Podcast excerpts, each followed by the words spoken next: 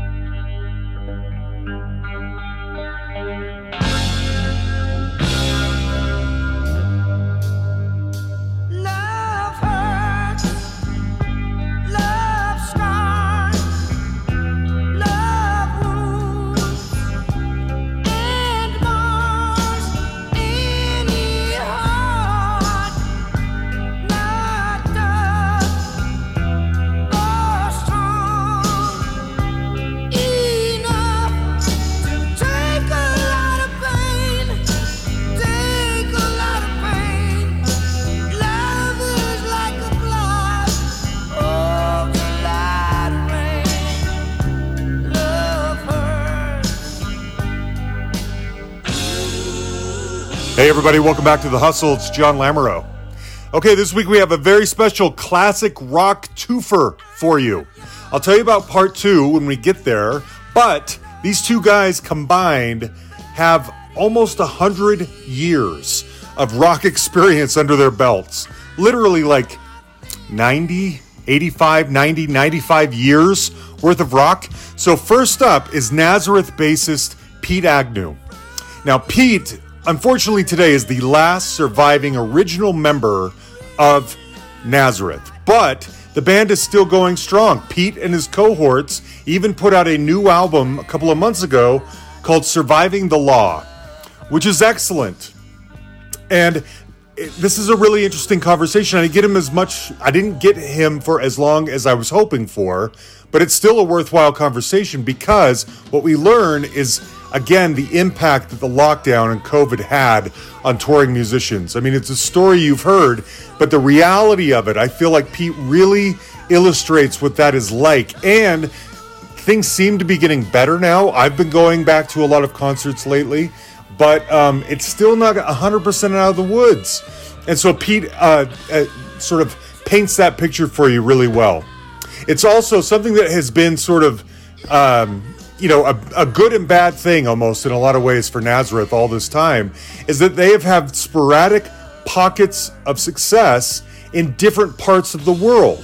So a song will hit really big in Germany, but nowhere else. Or it'll hit really big in Asia, but nowhere else. Or South America and nowhere else. And having to sort of plan for that or work around that or, you know, play off of that, whatever it might be, is really difficult. But Nazareth has managed to figure that out and do it all this time. Anyway, Pete's the best. And if you didn't know, Pete lives in Dunfermline, Scotland, which is where our buddy Yan the Man is from. So, if nothing else, I wanted to make sure that I did this interview for Yan because Yan and his family and his friends and Pete's family and friends and whatnot go way, way, way, way back. So, anyway, that's what we got first up. I'll tell you about John Payne from Asia when we're done. Pete called me from his home, as I said, in Dunfermline.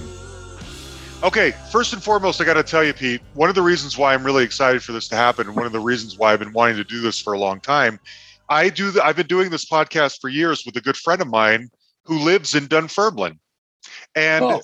Yeah, and uh, we've been our families have been friends for 30 years. In fact, if about three or four years ago, I went out to Dunfermline to visit. We went and saw uh, Alice Cooper in concert at the Hydro and he was showing taking me around Dunfermline and, and in fact in the uh, the local library has like a museum part to it Oh, right, right. That's right. and there's yeah, some Nazareth stuff in there right. That's right. That's right. Yep, yeah you're the hometown heroes you guys in big country are like the hometown heroes That's right. There was there was Andrew Carnegie, then there was you know Nazareth, and then there was Big Country. Yeah, yeah. There, that's still an- yeah. Another one from here is uh, Barbara Dickson. She's she. I don't know. if She's so well known in America, but she's big over her. here. And the Okay. other one was uh, what's his name? Ian Anderson was born here. Ian Anderson. Really? I think I knew that too. He- he's been on here a few times yep Yeah, he was born in he was born in Dunfermline. But Okay. I mean, he's you know, yeah so yeah, yeah. It's a fam- it's a famous wee tune. That's right. so yeah, you and I have actually a little bit of a connection, and um, in fact, All my right. my producer Uh, he has he's been telling me for years he's got family members that have gone to went to school with you guys or know some of the roadies or Yeah, yeah, yeah, managers yeah. or whatever. Anyway, there's all these inter there's all this interconnectedness and it's been there for years. Oh. Um, so anyway, I thought this was fun. I've been wanting to do this for a while, and the new album is a great excuse to do that. I have to. So I love the new album, and when I listen to it, just the name alone, "Surviving the Law," I have to wonder if there is, if there are some political statements about maybe the the the current state of the world coming out in some of these songs, especially like "Strange Days."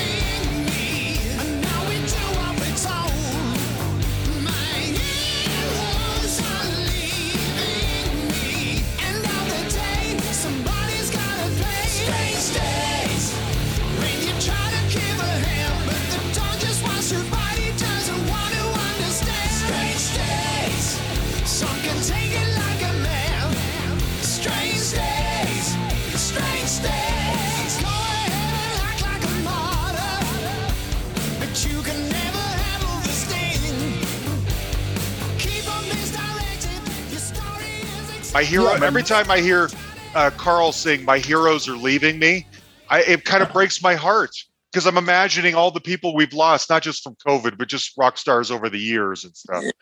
Yeah, well, well, it was Lee. Lee wrote that song. The- Oh, the okay. drummer. Wrote the song. I love it. and he's a very he's an excellent lyricist. He's a very very good lyricist. He does about five of the songs on the album, and he always has great, very interesting songs. And know, you know survive that one that track is. Uh, it's about several different. It depends who you're looking at. It's about several different people. The sort of the idiot and the bad guy could be any any amount of people, from Donald Trump all the way down. You know, Mhm. and the heroes are leaving me as a lot to do well it's people that people that we've lost as well you know that just gen- generally just lost and guys from guys from the the band and the crew and stuff like that you know that, that lee grew up with you know when he was a when he was a boy and these were all the people that he looked up to you know so there's a lot there's a lot of there's a political stuff in it as well but um, there's a lot of personal stuff in it as well Okay. but I the- wonder- and that song you know Yeah. When Yeah, and the other, do there's like waiting for the world to end. When it's all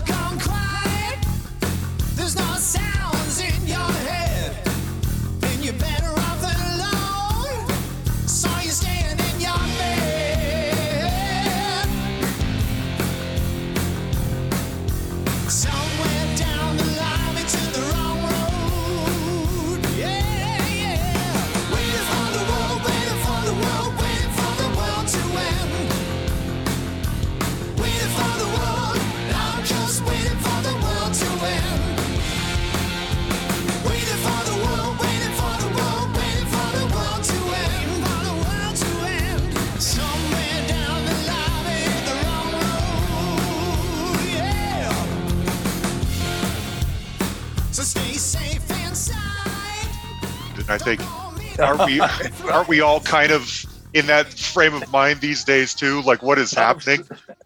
Absolutely. That was Jimmy wrote that one. And when he wrote that, I mean, that was right at the beginning of the pandemic, you know. So, you know, albums that are coming out just now uh, are, are all going to be, you know, the fruits of things that were written over that last couple of years. And I, I, I suppose just about every record that's come out has got something to do with the pandemic on it someplace. So you know, true. you can't help it if you're writing about your life, you know So, so that one is definitely that was definitely that just it's right in your face uh, Yeah. waiting for the world to end it's funny that's the one today you know when, when we actually released the album today this is this is so Today's the day. i mean That's right. this- i know this is going to be later when we're talking you know but Mhm. today is like uh, it was it was released and and um, officially and of course uh, they always put you know they put a track out two so i, th- I think um, two months ago they put out that one you're talking about, Strange Days, Mhm. and then they put it Runaway the next month, and, and then this month, today,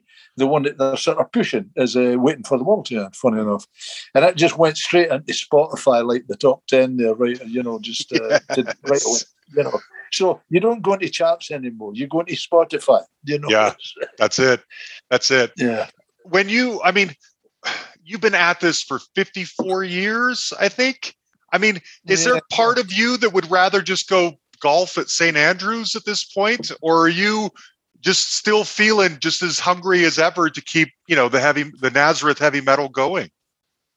Well, if you saw me playing golf, you would um, definitely think that I'm in the right place. And I only ever played. I only- I only ever played at St Andrews once, and, uh, uh, and oh, actually it was a big thrill. But um, Uh-huh. actually, it's probably one of the one of the best rounds I ever had. No, I don't think. You know, we've never we've never had really time for. N- never really had time for what you call hobbies because we're always a a touring, a very heavily touring band. You know, through our whole lives, and uh, the only thing we did when we got back it was mainly relaxation. You know, t- time off was was was uh, was great. It was there wasn't a lot of it, so you Yeah. used to grab it. You know, and just spend it with the families and stuff. You know, so uh, there's no. I can't imagine. I can't imagine doing anything else. You know, this is Yeah. what I do. You know, this is what I do, and I'm a musician. The thing is with I think everybody, if you just take a look around and just see the, the, the ages of all the bands and stuff as well, musicians don't retire.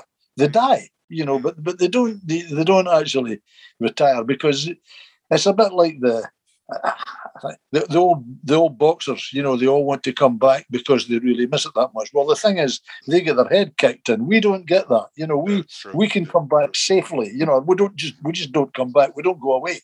Yeah. So um, I can't imagine. I really can't imagine doing anything. The last two years uh, has been absolutely awful because of this, having all this, you know, the restrictions and not having any shows anywhere. I mean, every time we got to around half past eight every night, you know, around about that time every night, you start pacing the floor. You know, you you, you should be somewhere else. That Your your Yeah. body's just telling you, you know, you should be somewhere else. Mhm. So it was it was it was sorely missed. Not not touring.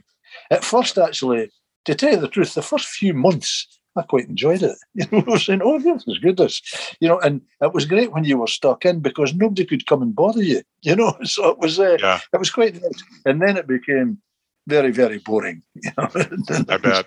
time to time to get back to work. You know. So what's the plan now? I mean, are you guys uh, things are starting to open back up? Are you able to go back out on the road? And when you do, what does Nazareth do? I'm imagining a lot of shows primarily in Europe, but what's the schedule? What's the plan?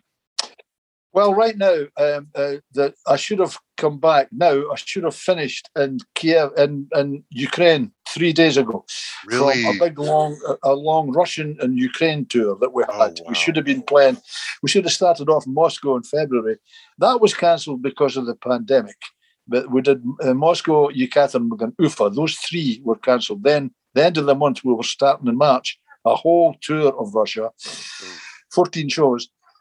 And then we, the last one was in St. Petersburg. Then we were to come down to Kiev uh, last week, then to Kharkiv, uh, and then on to Zaporizhia. So these three places, as you've seen in the news a lot, you know the reasons that we weren't in any of those places in the last. So that was cancelled. Uh, we would have just been coming back from that tour. Now, earlier on in the year that we had other tours, they all cancelled again because of the pandemic. Things now are still are still strange, you see, because what happened is they're now, you know, the dates are starting to happen now.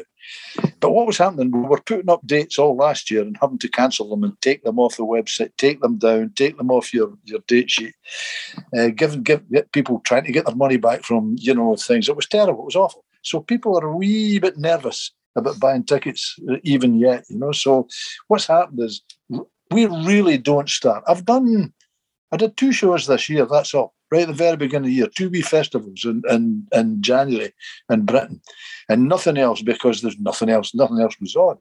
It's starting to come back. There's still restrictions in Europe, in mainland Europe, and that's where we play a lot. We never play in the UK. I mean, we're hardly ever play in the UK. So Germany's a lot for us. Scandinavia. I've got a big tour. In, I've got a tour in Norway, a tour of Sweden coming up. Uh, in Norway all through June. We've got Sweden in September. We've got Canada in August, all the whole of August. Uh, then we've got Germany and uh, and Switzerland and Czech Republic. Um, quite a lot, quite a lot coming up. Till the end of the year, we do a big European tour in and and uh, November, December. And like I say, that's mainly Germany because that's the main big country, the big rock country, you know. Yeah. So, yeah, yeah, we play all over the place. I mean, generally, we're down in Brazil uh, and South America, but again, that's been hit really bad with the. So there was no going there, you know, it was hit bad with the plague. Yeah. So it's been it's a bit it's been a bit strange all around. And things are going to take time to get back. I know that over in the states, you guys are back getting pretty well back to normal now. Starting But it's to. not, uh, but it's not. It's not quite reached that. Mm. It, it is and it isn't. You know, here you see some things going on. I've got I've got friends that are going out, guys that would normally sell. Let's say a band Magnum would normally go. They would maybe do right off when they were advertising a tour that was coming up, say a month's time. They'd be doing maybe about a thousand tickets. Uh, you know, before they're going. Well, they, just last week they, they were doing twenty tickets for a show. You know because people are just nervous. You know, Yeah. they're just they, you they, they kind of want to see that the show's on that night and they'll they'll come along. You know, so Yeah. Uh, it's a, so that's not that's not very good for promoters. You know, when a promoters want to put someone on, they get very nervous when they don't sell tickets. You know, you can't blame them. You know, Yeah. Yeah. I, I haven't fully got, I've been to some shows, but for the most part, I'm not buying a lot of concert tickets because everything, half the stuff I plan to go to ends up getting canceled for some reason or another. that's that's that's that. It's happened the other way. I mean, I, I was Yeah. putting. In 2020, we all thought it was going to be over by the end of that year, didn't we? And of Yeah. course, we put we put all the shows to the end of the year, had to cancel Yeah. them, put them to the beginning of 2021, had to cancel all them. We put them to the end of 2021, had to cancel all them. So Yeah. it just got stupid just putting them up, you know. I just Yeah. and, and people were yeah, people just didn't didn't want to buy, and I don't blame them. I wouldn't have bought a ticket. I wouldn't bought a ticket for anything. Yeah. know. Yeah. That's kind of where I'm at. Okay. We try to sensitively cover some of the business side of things on here. Um, with a song, I mean, does do do the Nazareth Nazareth hits like Hair of the Dog and and uh, Love Hurts and stuff like that? Does the mailbox money from that and your 54 years of touring is that are you you're able I would imagine to sustain yourself for these last couple of years?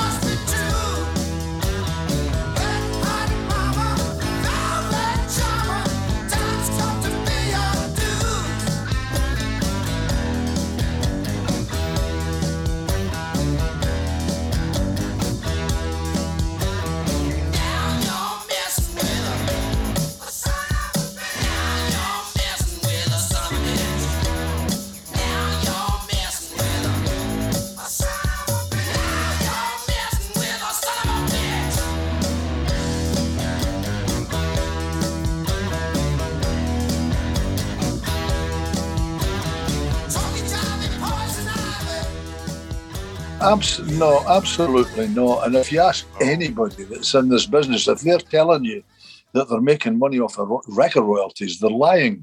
There's no such thing anymore. People, Wow. uh, our album came out today.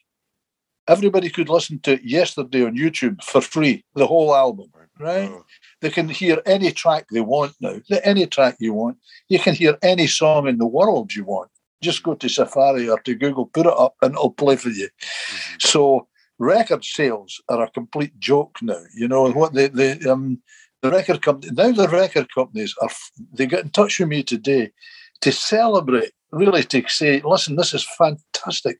Well, you know, Spotify have been great on this album. They picked up the, the first two tracks, they gave it great. But they're, they're, they're celebrating a, a streaming platform that where, where we get where we get paid next to nothing. For, Yeah. You know, Yeah. So so uh, things have changed. No, you couldn't absolutely not. You couldn't exist on record royalties Mm. because record. I mean, I'll give you an example. They had um, I think it was just what Bob Dylan brought out that thing, that album. Was it last year? Or the, uh, you know, they were they were talking about. It was a great big noise in the press about. Mm. Isn't this fantastic? An eighty-year-old man has brought out an album with all original material, new material, which was fantastic. No, no copyright, and it went to number one. Right, incredible, and it sold something like thirty-eight thousand copies. Thirty-eight thousand copies. You kidding me? Wow. Now, when we when we had when we were doing Hair of the Dog, you had to be doing thirty-eight thousand copies a day Yes. to get Yes. in the top forty. You know, Yes. so you know, there's no such thing. I mean, Yeah. you know, you don't have record stores anymore. There's just there's, there's just no such thing Yeah. nowadays. Uh, it's only the really really big fans that'll um, that'll pick up your, your record, you know, to, with it, and they want to read the booklet and Right. see the sleeve. Most people have just get it on their iPod or whatever it is that they do these days. Uh, yeah. I did, well, then they can get it for free. You can, Yeah. you know, so you get it for nothing. So do you go? Yeah. So yeah, that's why that's why I'm, that's why touring is so important. You know, I mean, you know, I mean, if there's any band in the world that should be able to lie back and not worry about royalties, is the Rolling Stones. I mean, they're they're on the road. You know, Yeah. they're touring. You they know, still do it, don't they? those guys are those guys are older than me. You know, Yeah, and they're still That's true. touring. So you've, true. you've got to, you've got Yeah. to actually if you want to make if you want to make a living at this, you've got to be touring. That's as simple as that. I get it. Okay, so I am curious now. Obviously, the the pivotal. So the, I see there being like a, two or three different pillars in the Nazareth story. First of all, Roger Glover comes along, and he sort of steers you guys or convinces you to kind of go more into this heavy metal, hard rock sound with like Razamanaz, which is such a great song.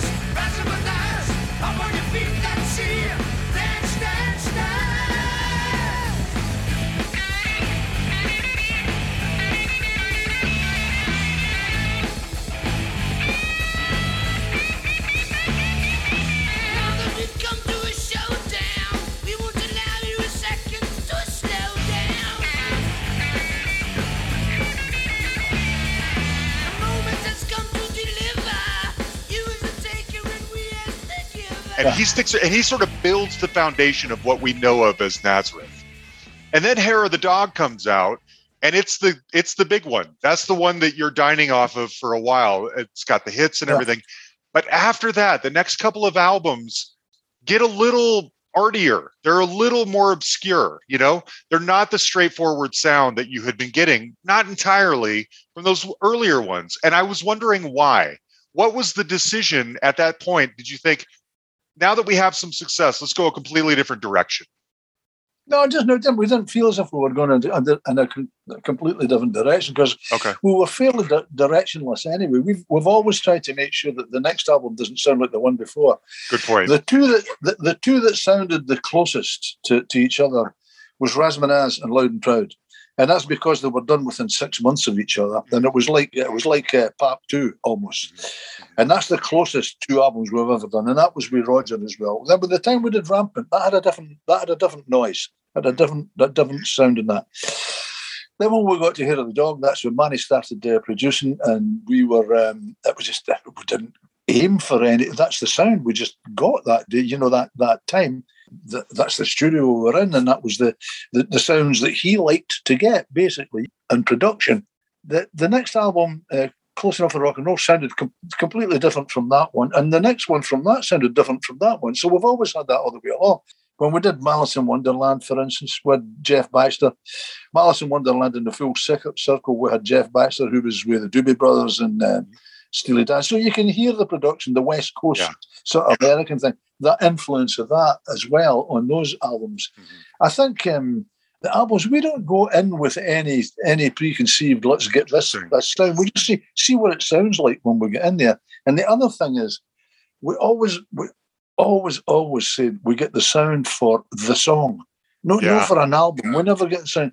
You know, uh, what does this song need? You know, so if we did, like on Rampant, we did. Sunshine.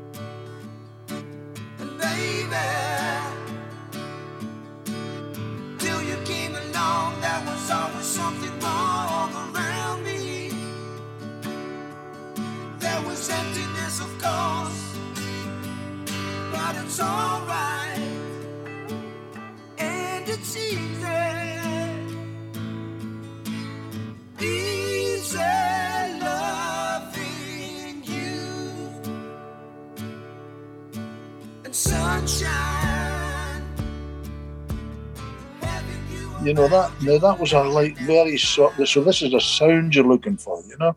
But then we did Shapes of Things, which is a completely different noise, but on the same album. Yeah. Well, it's the same. It's right up until to these days. It's the same. It's the same sort of way we work.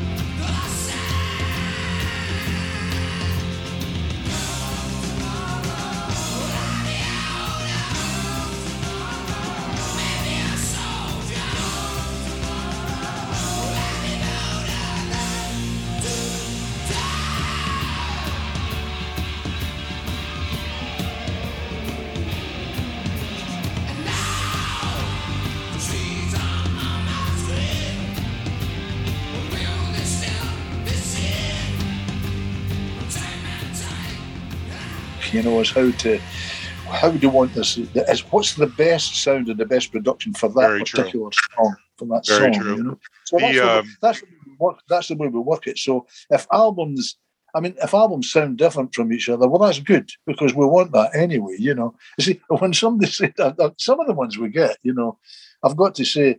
We all kind of look at each other when somebody says, "Well, it's not got the Nazareth sound," and we say, "Well, what's what, What is What the is the Nazareth sound? Good the point. Nazareth sound?" You know, Yeah. you know. So Yeah. I mean, even when we had, you know, the main thing that you can always pick out is is when with your lead's vocalist, you know, and Dan was around on all those albums. But the thing is, Dan had several different voices as well. You know, Did. he could he could give you that rip roaring, you know, screaming rocking thing, but he could do very, very soft things like Moonlight Eyes and things like Sunshine and things like that. So he had a yeah, it, it's quite a formidable voice and the, the different sounds. You know, sometimes you'd listen to it and people didn't know it was him, you know, just the way he, that he was singing it.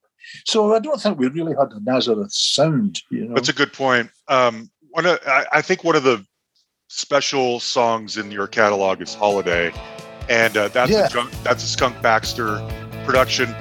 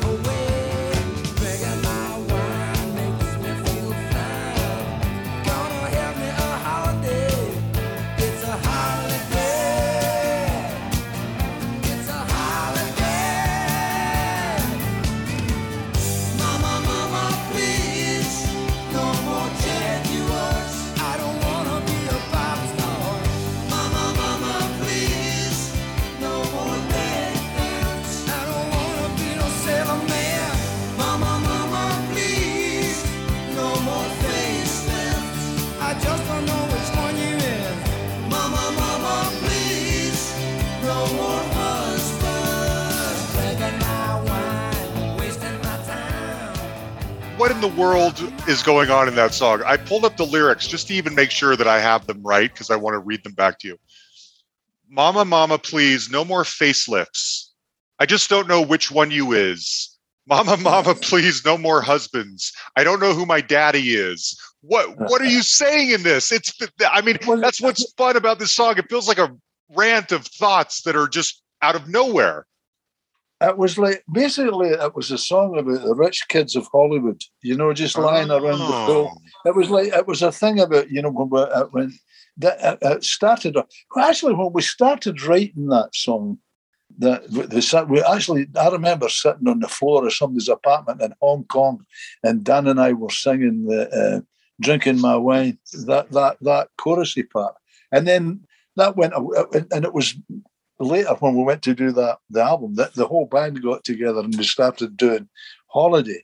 And the lyrics that we did were actually written kind of in the studio you know when we were in the bahamas we were writing the, the lyrics and that whole thing about you know i don't know who my daddy is no more facelifts you know because and the, you know the the pool man's party you know that kind of thing. It was all to do with the, the sort of idle rich the the bored kids you know like I, I don't want to be a pop star but you know but they're, they're, they're, they're so rotten with money they don't know what to do with it kind of thing you know. That going to have me a holiday. And it was weird because you know that that song was one of the uh, we always sort of count it as the one that got away because Yeah. when that you know A and M released that as a single, but you couldn't buy it. Mean, the biggest complaint we got from everyone, you couldn't buy it in the stores. It never ever you could not get it to the stores. I don't know what happened at the time, but, but so much play, and it's what people you know at that it. They we used to say it's a radio hit. In other words, it's not going in your bank, but it's a radio hit. Know, and it's one of the things. It's one of the. I mean, it never was really and uh, it never really charted that high because it, it didn't actually sell, you know, physically, you know, hard copy sell. But it was such a popular song. And when we come, every well, any time we toured the States, that was always the one of the first requests. You know, you got oh, the really? Dog, Oh, good. You know, okay. you know, and that was one of the ones that people used to always request, and it was the one that they knew the the "Mama, Mama, Please" thing, you know, the the, the chorus. And in fact, in fact, we still, it's one of these ones in and out of set all the time. You know, when we're playing live, we play it for a couple of years, and then we dump it for a few years, and then we bring it back in. And I think it's just about time for it to come back in again. Definitely. I would agree.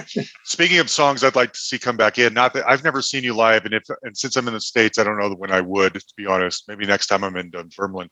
But well, we're of- hoping to come over. We're hoping to come over next year, and we were actually supposed to play in Denver, uh, in, uh, Really? in, um, in, in, in 2020. We were supposed Yeah, in May well, when just yeah. when we had the close Shoot. down. So who knows? Okay. Who knows? Hopefully it happens. Okay, I one of my I, maybe my favorite Nazareth song of, of all is "Expect No Mercy."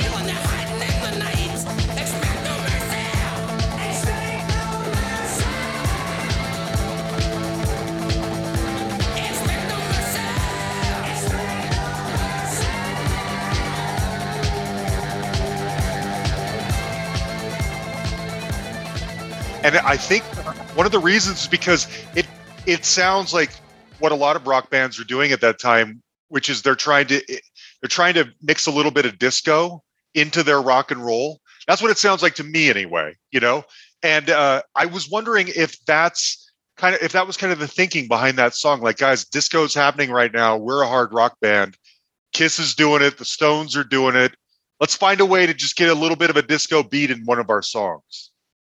I, well, you know, I don't know if we were thinking. I, I- I mean, I- Really? I, think what I think what happens is influences. You get influenced, and things rub off on you. Whether you whether you actually say, you know, think about, let's do it like that. So, I no, no, we never actually said it. It was just a jam, really. We were up in Les in Le Studio in Morin Heights in Quebec, and it was just we had a we, we, we when we arrived to do that album. You know, the, we just finished close enough for rock and roll.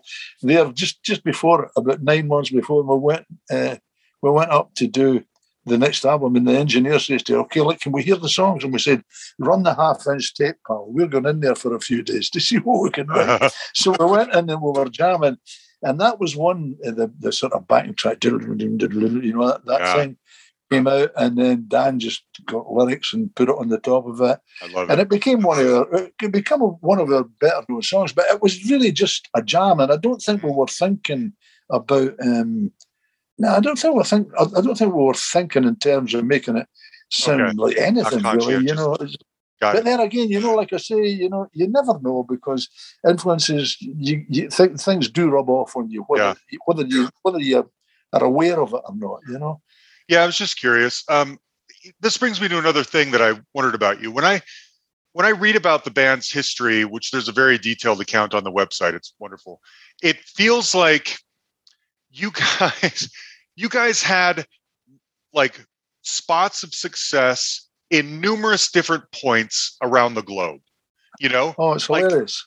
It, it and i don't i'm thinking how do you even prepare for that? Like one song is not a hit anywhere but in germany and another song is not a hit anywhere but south america and another hit song is not a hit anywhere but in russia. How do you how can you possibly expect that plan for that? Do you or do you just let it roll? Actually, it's great fun because when we I go bet- out to play the set, we, we can we can change the set. You see, I mean, when the Stones go out to do that set, okay, well, there's, there's their songs were a hit all over the world, every same song. So when they go out and they play that set, they play that set from well, they've been playing the same set since they were. 12, I think. You know, it's, Uh-huh. it's just the same set. Well, we go out, you know, we're always, oh, well, this was a hit. This, this was not just a hit, this was number one in this country, Yeah. and it was never played anywhere else. So we've got, I'll give you two good examples of it we've got a song called Animals, so We Are Animals, which was on the Snakes and Ladders album, right? And uh, what happened is we were going to Russia for our first tour in 1990. And the only what they had is they had we just before we went we'd done uh we we were going to put that out as a single and we we did a, a video of it. Mm. So when before we got to Russia, this was the only video they had of Nazareth. So they played this thing all over that country, coast to coast, north to south of it. It got played for like about three months before we got there. And when we got there, this track was, I mean, it was just a monster. And we didn't play it. We didn't play it live. I mean, we had to, okay, we better learn this one, eh? So, and when we did it, I mean, the place erupted. It's huge. It's an anthem. Now, we came and we thought, we never play anywhere else, just in Eastern Europe, you know. And uh, we thought one of the times we came, we were in the States and we were doing a tour. It was about 20 years ago. They, well, let's just put animals in because it's a great number, you know. say, let's see, just see how it goes. And we played it, and they said, and everybody sort of went, mm, yeah, okay. And uh, next, you know. So that was, I think, if we did it in Russia, they go apeshit, you know. The, Yes. the, one of the other, the other ones was, uh, I remember arriving in the Philippines one time and they met us after 22 hours of traveling there. We were so tired. Could you come straight to the studio? Yeah, do this just as a, a lip sync. It's just a lip sync of do your number one record. And we went, yeah, sure. So we thought, Love Hurts. Or maybe even Dream On. Dream On's huge in Europe, you know, which it means nothing in America, but it was number one in Germany, I think.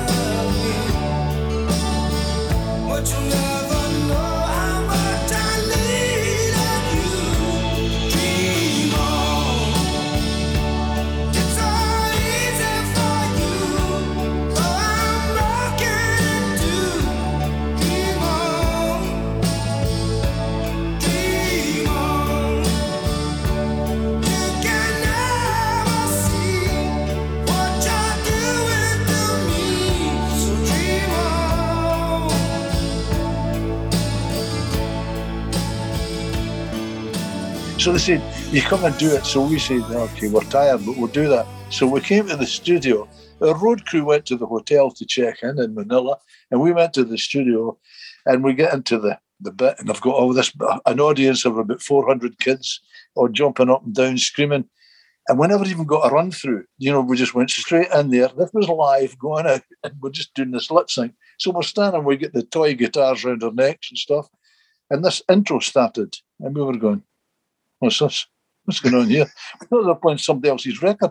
And then it started with, a Wait a minute, this is Where Are You Now? This was a song that we'd recorded, you know, but we'd never played it.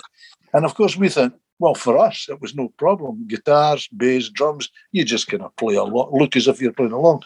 But Dan, he was up there and he hadn't a clue what the lyrics were. He don't, have, he don't, he'd only ever sung this thing once, you know, in the studio when we recorded it. So he didn't have a dinner Scooby of what, what was going on. So this was this guy up there, and it was absolutely hilarious. When we got back to the hotel, our road crew were in the lobby bar and they were rolling on the floor because they'd seen this thing on the TV, you know. So it's that's when classic. it can, it can come and bite you in the ass actually when you get these different hits. right right right now what's been your approach to covers because obviously love hurts was a cover but you guys do them so well like this flight tonight.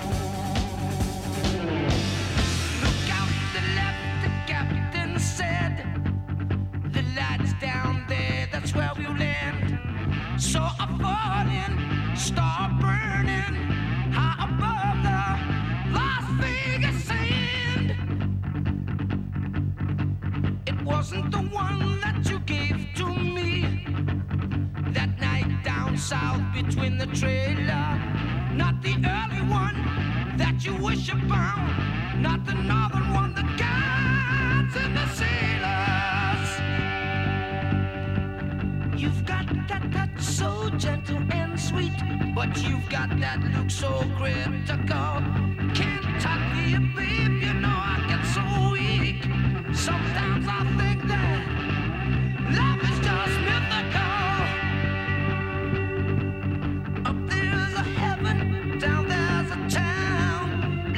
everywhere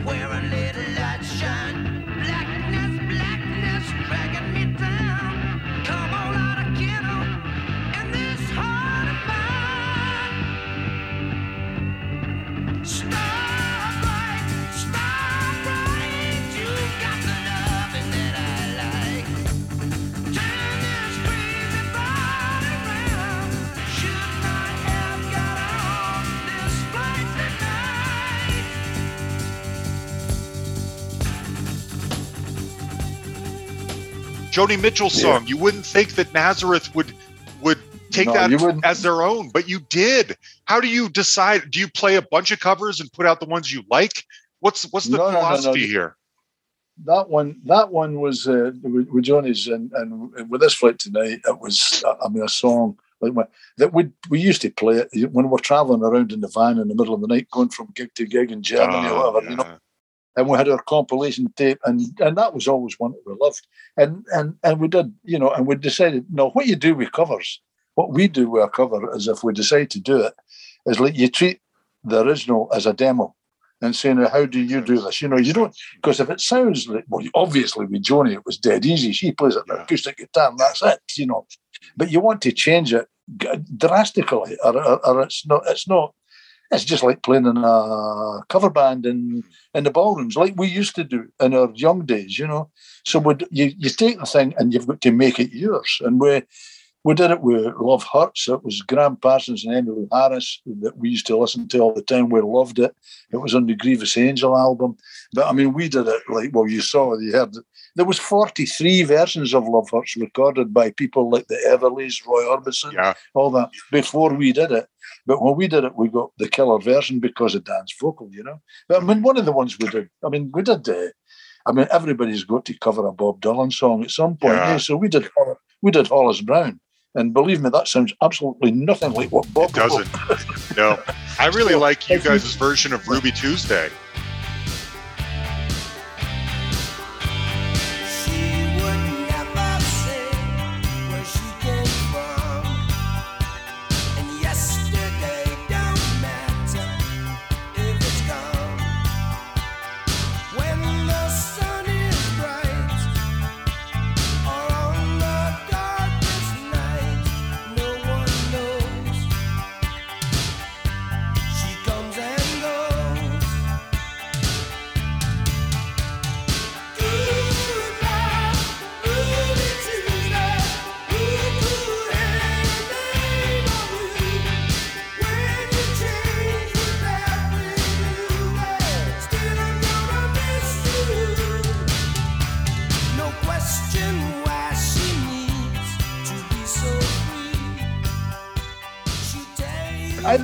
that was- Yeah, that was the closest.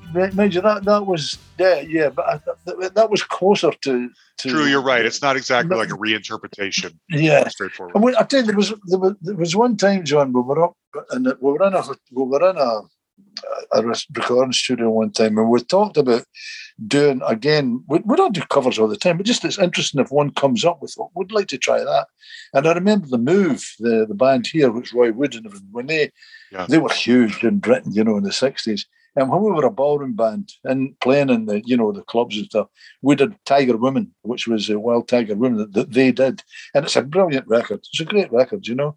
Mhm. And we used to play it. We thought, let's, let's, I'd love to, let's do Tiger Woman. We'll do a version of that, you know.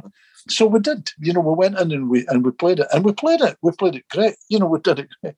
but when we finished, it just sounded like the move, but Dan was singing, you know. Mhm. And it's like, well, that's not really what we're that's not really what we're after, you know. So we never ever used that, you know. We just never got round to doing it. So Mm. yeah, I think as we always said that, you know, if you you, you got to put your own stamp on it, and and and as I say, try and treat the the original as being the demo that somebody's brought into you, you know. That makes sense.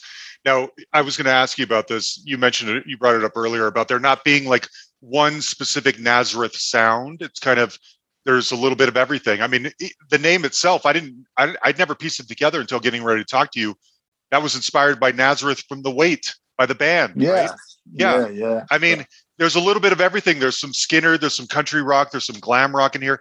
And even on the new album, You Made Me, the last song, is this Yeah. like slide guitar acousticy blues thing, which is sounds nothing like anything else on the album.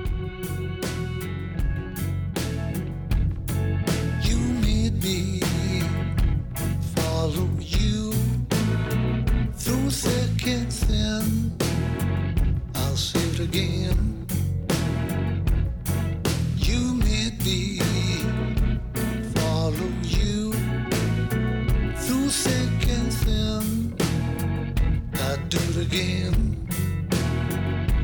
You said bite the dog that bit me, and before I knew what hit me, you had showed me how to win.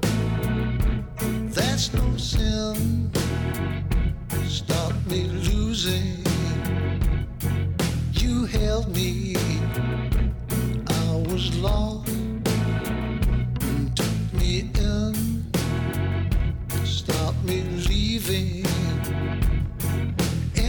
And head was spinning, you had led me to the truth, and then you soothed me. Has it ever worked against you? Have you ever felt like, you know, I don't know. I mean, on the one hand, the diversity is No. nice, but would consistency have been better? No, no, no. Well, actually, I wrote that one and I sing it Oh, album. that's So- you singing so- that so song? I love it. That's me. Uh, that's me singing. Good so one. what happened was like it's the only it's the only track that I've actually got on the al- this album. Yeah, but in the last album we all had like three or four each, but this time when we were writing, and you know, in the lockdown thing, I, it means we're all kind of in, uh, introspective. The songs I seem to be writing, you know. So most of them, some I didn't see like fitting on the album at all. You know, the guys were writing heavier, rock, heavier, rockier stuff. You know, so I didn't really put anything forward. But the guys had heard me doing that, a, a, a demo of that, and they went, "Oh yeah, we'll definitely want to do that one." You know. Mhm. So I did it. I went in and I got my old keyboard player that used to play with us to come in and play Hammond, and uh, Ronnie that used to play with Nazareth for years. And we just did it. And it's one of these things that is completely different from the rest of the album. Yeah, it's completely different. And that's why it's at the end. It's the kind of, you know, after you've had your head kicked in with the rest of the album, that's where you have your milk and cookies just like before it. you go to bed. On that one, you know? Yeah. and it's just a nice sort of slip out of the it's a wind down thing you know and, and i always always wanted to do a song like that we used to cover that kind of song that type of music a lot you know so i'd never actually written anything like that you know so it was just uh, one of these things but you know just one of these things but uh, i mean i really enjoyed doing that one actually Good.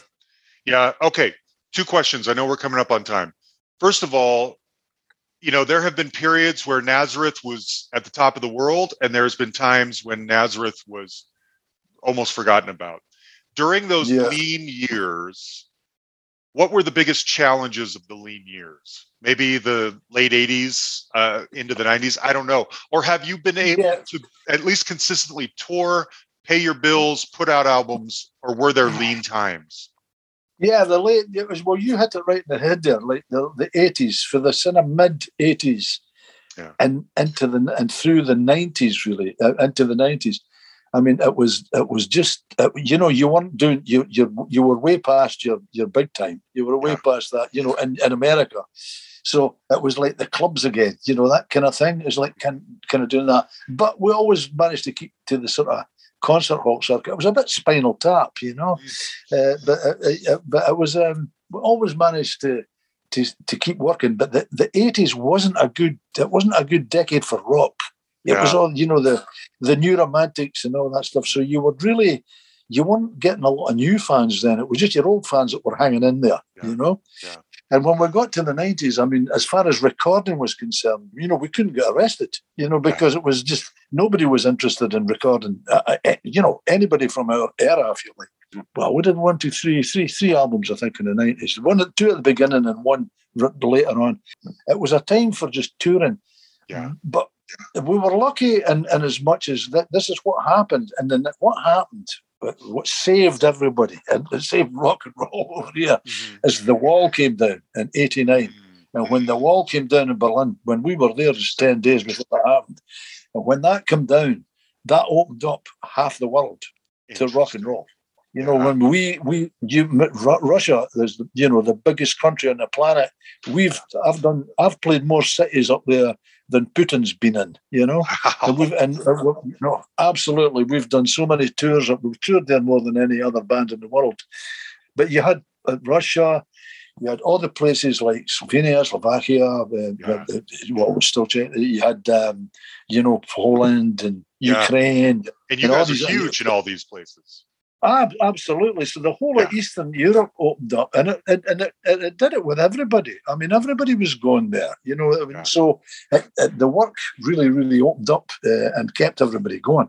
Yeah. And and again, like the South America and things, that didn't go away, so that was still okay. So it was lean, you know, it was a lean time for for getting your music recorded, but it was it was okay for touring, really. you Okay. know. Good. Yeah, I was curious what that period was like. Uh, last bit. How's Dan? Uh, is his how's his health? Is he okay? He's not great. He- he- He's not great. I mean, Dan, Dan lives. I can, I can get to Dan's house in my car in about three minutes. I mean, he lives in a village. Well, you've been to Dunfermline. You know Yeah. where it is. So, you know, we we just live in. in oh, she's down on the river, and I'm just out west Okay. of Dunfermline. Okay. So, um, I've, I saw him. Saw him just la, the beginning of last week. He's not. He's not good. He's. He's. You know. He's got his. Uh, is it, it, well, it's that COPD you know.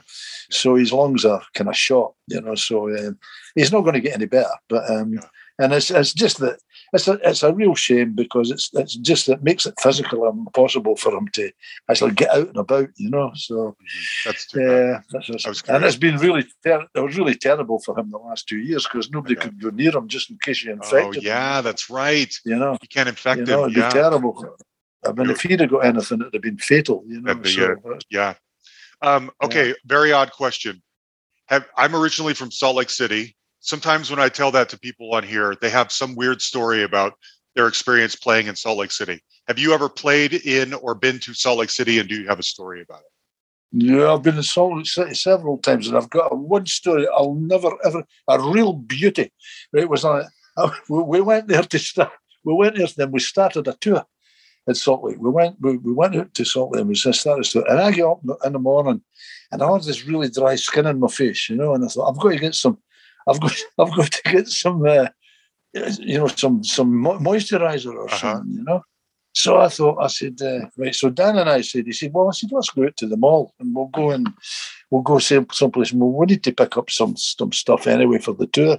So I went to there and I went into this big store and he was away looking at something else. And I went up to this counter and the last she recognised me and she was saying, oh yeah, it's was in Nazareth. And, oh yeah, and blah blah.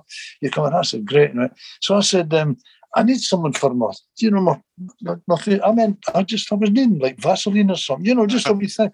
She said, "Oh, I've got this, this is this, and this tiny wee, di- wee thing, this tiny wee dish thing, wee wee bottle." She said, "This is thing, this is this is very very good. Let me put some of this on. It's really good." She said, "My husband uses this." I said, "Oh, what's your husband? No, he's a builder." I said, "Oh, very good." So, so she puts this wee thing on for my nose, and I went, "Yeah, that's fine." She says, "Is that good?" I said, "Yes." I said, "That's fine. I'll just take that." So, so she wrote, she says, "That's hundred and ten dollars." What? and I'm going, I said, what does your husband build? The Taj Mahal? You know, and it's like, I was like, hundred and ten dollars. Goodness. Of course, you know, and the thing is, I was so, you know, I, I thought I really should be going. I was just, she just caught me, you know, and I thought I'm, I'm taking this thing, you know, and I, I really should have said, you know, you must be kidding, but I had to, I had to sort of take it in my stride, you know. You're the rock star. Oh yeah, yeah, give me four of them, you know. yes. I remember, I remember 110 dollars worth of Salt Lake City. That's crazy. What a great story. Cool. Well, look, Pete, you're a legend. Thank you for talking with me. I've been wanting to do this for years. I love the That new was my album. pleasure. I'm so glad we did this, and uh, I hope one day I get to see you guys live. All right, there you have it, Pete Agnew. Surviving the Law is the new album, and it is absolutely worth your time. I hope you heard some things that you like.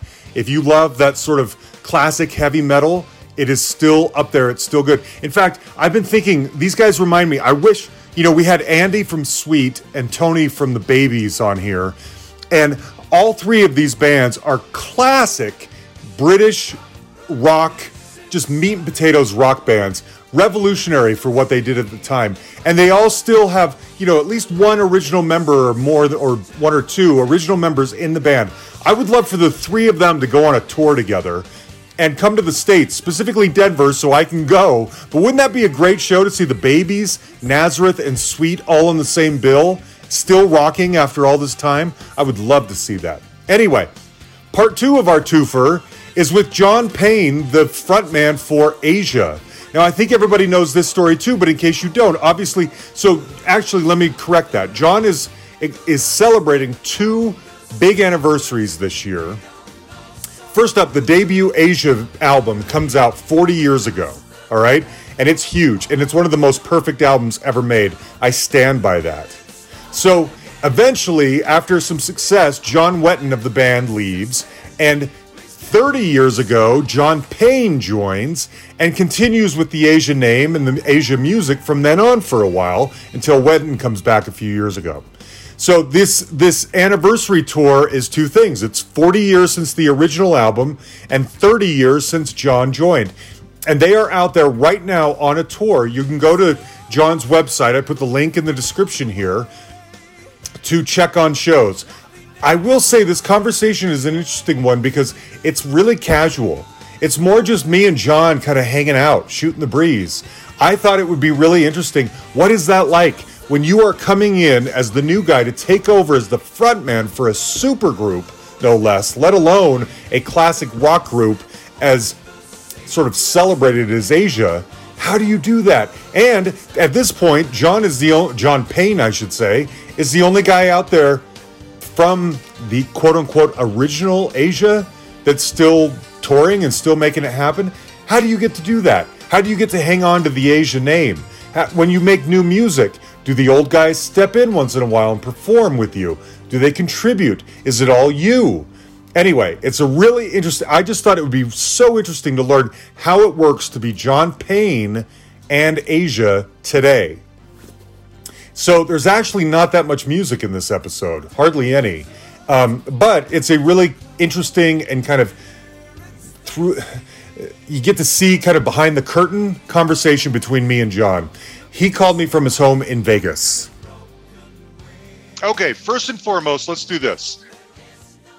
There is a large uh, 30, 40 and 30th anniversary tour about to begin. I'm, I'm fuzzy on when it begins exactly, but it's to commemorate the beginning of Asia and then the beginning of you in Asia.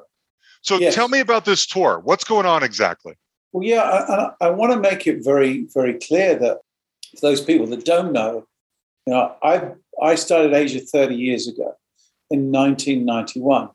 Of course, Asia was around before in 1982 with the wonderful first album, which featured Geoff Downes, Carl Palmer, Steve Howe, and John Wetton, and signed to the Geffen label. Ten years later, I joined the band. John had gone out to do a solo career, and Geoff Downes asked me into the band in 1991 92. And then we released Aqua in 92. So I didn't think about it until I think it was uh, at the end of last year. I went, oh my God, it's, it's 30 years of, of since I've done Aqua. Where did those years go? And then I thought, well, it's 40 years since the first album in 82. So I thought what a, it'd be cool would be to play the whole of Aqua and also play uh, most of the first Asia album that I wasn't on because I've been playing those songs for years. But I haven't played many of the Aqua songs. Really, all I ever play from Aqua anymore is Who'll Stop the Rain. Yeah. So I came up with this idea of, well, why don't I do celebrate the music of both both albums at the same time?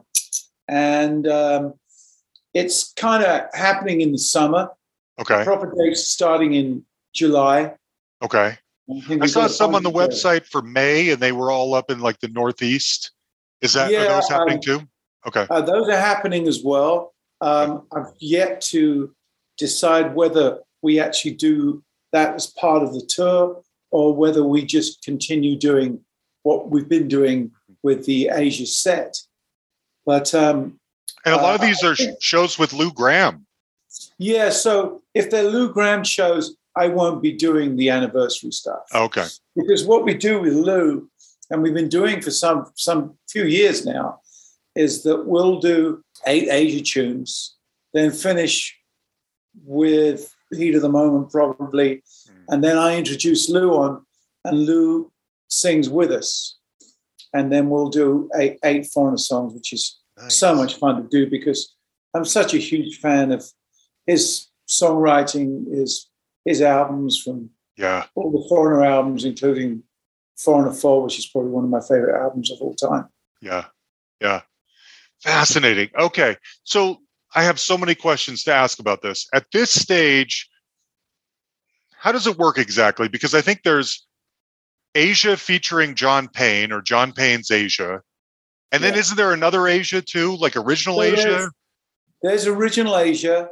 Yes, I'm, I'm really trying to make people aware that I'm not the original Asia, Mhm. but yet also, and sadly, John Wetton died. And I think after that, Steve Howe wasn't interested in touring with the band. So I did see recently that they've also announced a 40th anniversary tour Mhm. with a new singer, Okay. Mark Miller, and Billy Sherwood on bass, and just two of the original members, Geoff Downes and Carl Palmer.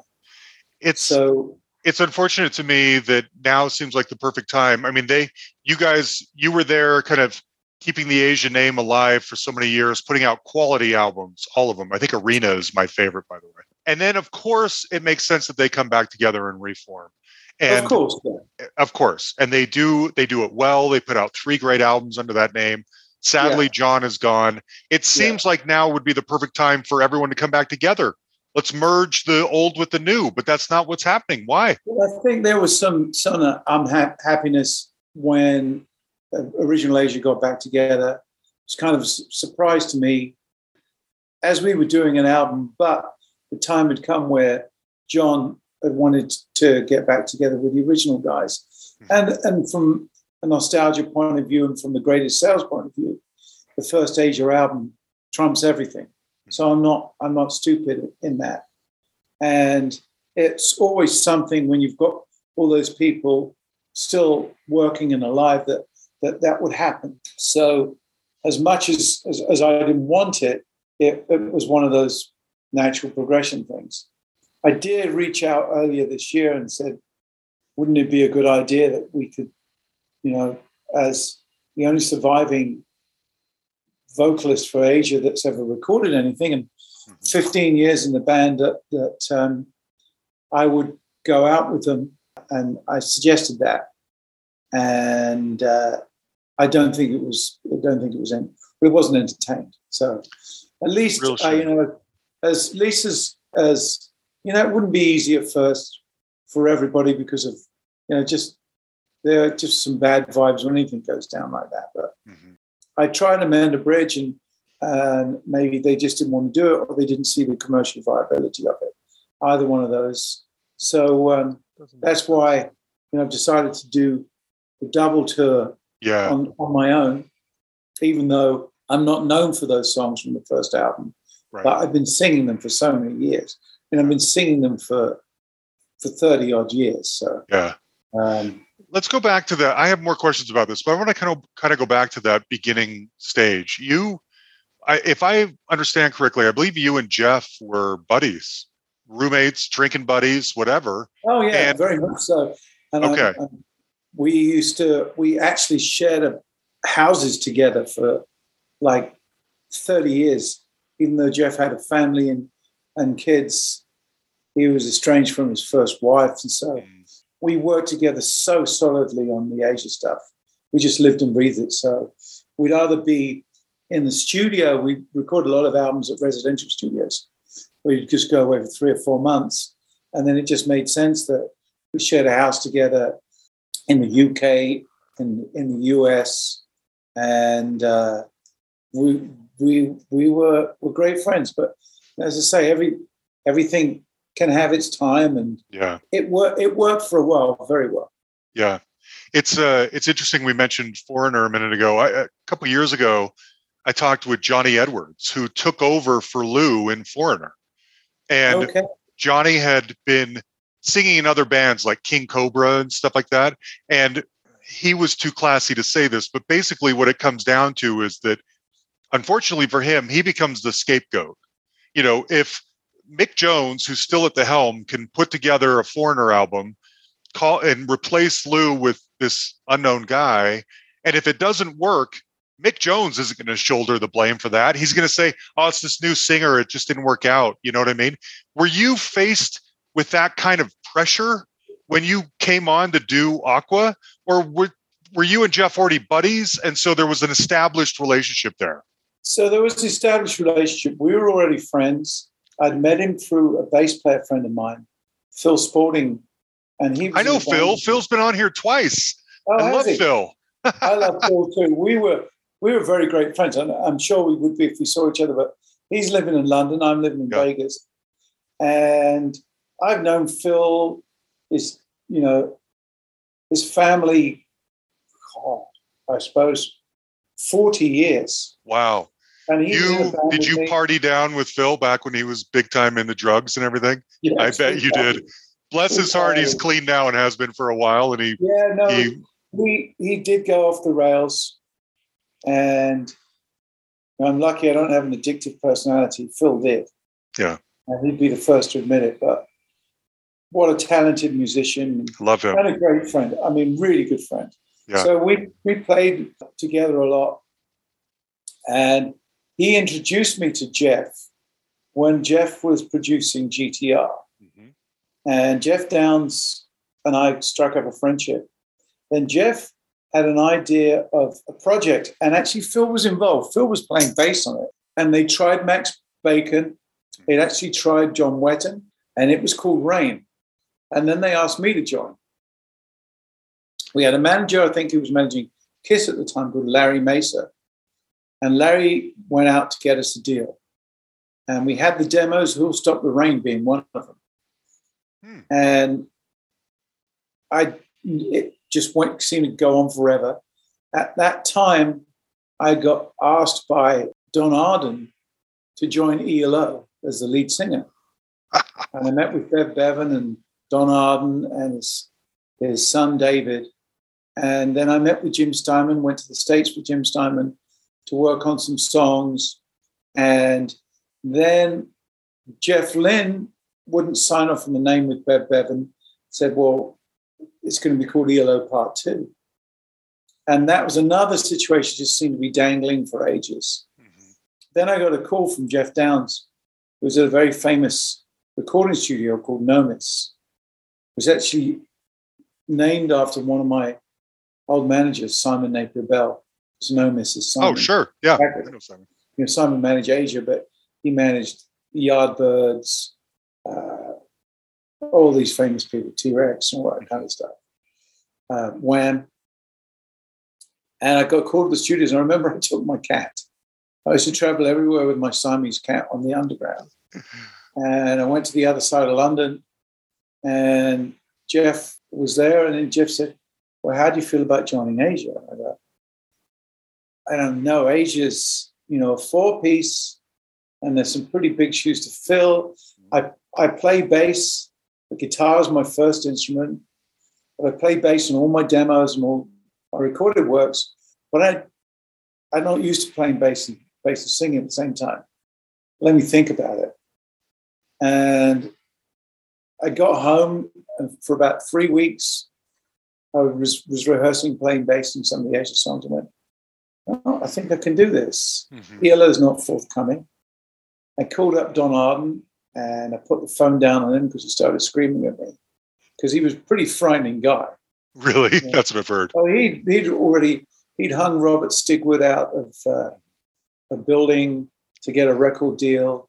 He'd get venues smashed up. He was Yeah. one of those typical Svengali English thug managers. You know? Yeah. Uh, he managed Black Sabbath, ELO, and and a whole bunch of bands. Sure. So I went, okay, I can do this. So I called Jeff back, and then we started recording some songs, and then we went into Advision Studios, and we basically finished the album before we even got a record deal. Oh, really? And we got offered some really great record deals, and the album cost a lot of money. But in those days, you know, residential studio for five months. Oh, We'd be going to Advision for three months in this top recording studio and just working 12 hours a day. And then our only relief would be going down to the pub every evening with the rest of the band. right. It was so cool bringing in Carl Palmer, Steve Howe, Yeah. you know, Simon Phillips, Al Pitrelli. You know, we had some great players on it. So originally you made the album without a label. So were you just everyone was kind of like, let's just see how this goes. Let's write some songs, Yeah, I think Jeff and see what happens. Money in, and the owner, Doug, oh, I'm not sure is even alive anymore, but um, he basically uh, backed us and said, "No, you're good for it. You know, this is Yeah. I'll uh, I'll give you you know six months of studio time, and just pay me once it's once you get your deal." Okay. Now, originally out of the gate, I were you. I mean, this was you know this is before the internet, pre-social media. People may not realize that John Wetton's not there anymore. What what is that first initial tour, initial like splash with the new album featuring you instead? You're, Well, you you were kind of like a, a fringe, not a. Forgive me for saying that, but this has to be your first big taste. Oh yeah, large no. crowds, I was success. stepping in. I was stepping into some huge shoes. You know, I'd worked with a lot of famous people, but on the outside, you know, Yeah, I worked with Roger Daltrey. I'm going to ask know, you about that later. I have that yeah, coming up. Solo career stuff. You know, Mike Oldfield and and and did a lot of session work doing backing vocals for people. You know, I had a record deal when I was younger, but trying to get a rock record deal was very hard. I had a band with Clive Burr from um, Maiden and Anne Okay. and I from the Michael Schenker group, Passion, where I was just the singer. This was a huge opportunity Yeah, and I was the new boy, you know, and like I was spoken to a lot of people, um, you know, like Sammy Hagar or Brian Johnson, and uh, even though their careers just went boom, you know, the amount of negative you get as being, you know, singing, you can change virtually every other place in a band without so much difference in sound. And when I was asked by Jeff to join the band, it wasn't like I want you to sound like John Wetton. He's got that very clear choral voice. I was going to say yours um, is kind of scratchy, grittier. Mine scratchier, more more soully, more bluesy. Yeah. and that was very cool that I was let to do that. But you know that there, you know, I've I've had emails where you know people or messages that uh, where people hated me, you know, for doing it, and it's like, well, I didn't ask to join, Yeah. and there wouldn't be any band if Right. if I hadn't done it for fifteen years. Right. So it's Right. just one of those things. It was it was daunting, and but the album was received very well. Yeah. Who'll Stop the Rain was played a lot on the radio. We did some really big touring, you know, in, in Russia and Estonia to, you know, Estonia shows over 100,000 people. Wow. And, Good for uh, you. Some good touring in Japan. Yeah. Japan was really the first place I went to. We did a warm up show in the UK, and we went to Japan. My my uh, image thing at that time was a big top hat. Oh, really? Uh, top hat. I had makeup on. Uh-huh. Um, I had a double neck guitar. I Nice. could play lead guitar and bass at the same time. Yeah. and uh, I was in my early thirties, and and uh, Married, not married? Not that it matters. Not You're a rock star. got married. I never got married. Oh, I really? near- I got near there a couple of times, and in fact, just name dropping, I was hanging out with Sting the other day and, and chatting to him, and I was just wondering, you know, and and I know that his current relationship has been together for a long time. Being on the road is so difficult. I think if you take your significant other with you, and the rest of the band doesn't see it as a spinal tap, Mhm. then um, uh, that's probably one, only one way to make it survive because distance and touring and doesn't doesn't make for a good relationship. Yeah. Yeah. At this stage, I mean, because, you know, if you had been in Asia at the beginning and had a co write on, you know, Heat of the Moment or something like that, there probably would be some really decent mailbox money coming in. Yeah, But you're, I mean, your albums are great, but they're primarily for the diehards. they're for the diehards. Yes.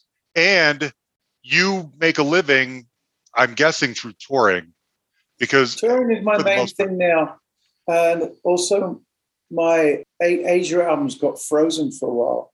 And Really? for fifteen years they got frozen. Yeah, long story. some of them still aren't on, on Spotify. I don't know if you know. yeah, most of them aren't. Yeah. Aqua is pays- and the rest aren't. yeah. Spotify pays so badly as well, Oh, yeah. and record sales aren't what they what they were. You know, at some stage, I'd love to reissue them all on vinyl, and that's what Yeah. I'm thinking about at the moment. I'm actually in the studio recording a new Asia album. Excellent. Yeah, called Aviana, which means bird-like. You got you found another A word. Yeah, I found another. A. After Silent Nation, I wondered if those days were over. Rodney Matthews. Rodney Matthews is just done the cover for us. and oh, great. It's brilliant, brilliant album cover. Oh, I'm glad. But, um, yeah. so how have the, um, the last couple of years have to have been kind of rough? they have been being- you know? Yeah. I mean, we try to touch on very sensitively the business side of things on here. They've been terrible. Yeah. You know, When And- and luckily was Vegas isn't too expensive to live in, but that still can't be. It is. easy. What's happened now is because California is so expensive, Vegas has become very expensive now. Is it? House prices have doubled in five years, rents have doubled in five years, and COVID's made it far worse. Mhm. So, you know, it, it, it has been been tough. The only thing that's uh, kept me alive is I love engineering and music production.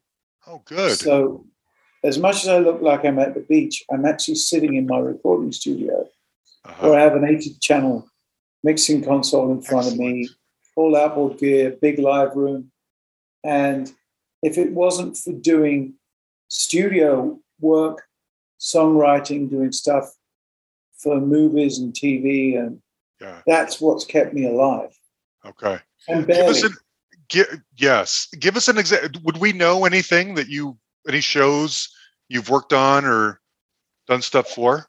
maybe not so much. And we're working on one that's coming out, which is a reality show on on zip lines, and that's actually waiting for a new new release. Fun. Uh, and just bits and people pieces for people. I worked on a thing called Intelligent Music Project, which is Okay. uh, out of Bulgaria, but uh, I sing on it. Joseph Williams sings on it. Ooh, uh, nice. We have some some really cool singers on it. Simon Phillips plays plays on it. Oh, that's great. Uh, Nathan East plays on it. Ooh, Tim wow, Pierce. Nathan. There's, Tim Pierce, really- right on. He's been yeah. on here. It's really That's cool. great. So that's been keeping me alive as well. And I've been doing little projects for people. But really the you know the the the main focus now is is to get this new Asia album done. Yeah, that's great. Good for you. Asia featuring John Payne album done. Do you, at this stage, is Asia featuring John Payne? I know for a while there you had Govan, is that his name? Guthrie Govan, yeah. Guthrie Govan. Yeah, sorry, I had it reversed in my mind.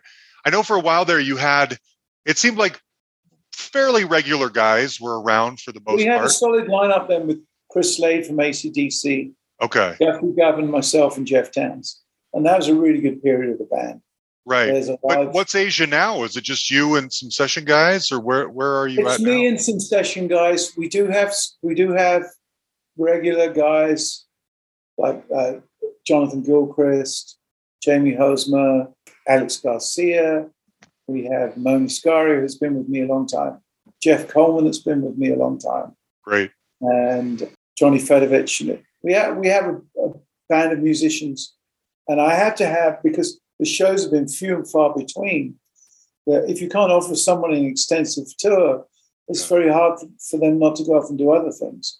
Of Like course. Jeff Coleman's off working with Alan Parsons at the moment, so Mm. I have a team of people between Vegas and Los Angeles, That's and great. the musicianship in both places is incredible. Yes. And then once I've done the album, I want to tour that album next year with that lineup. Excellent. Know, we've always been a shifting sand, you know. Really, the one cohesive album which we actually did with a steady lineup on was actually Aria. Really. Uh,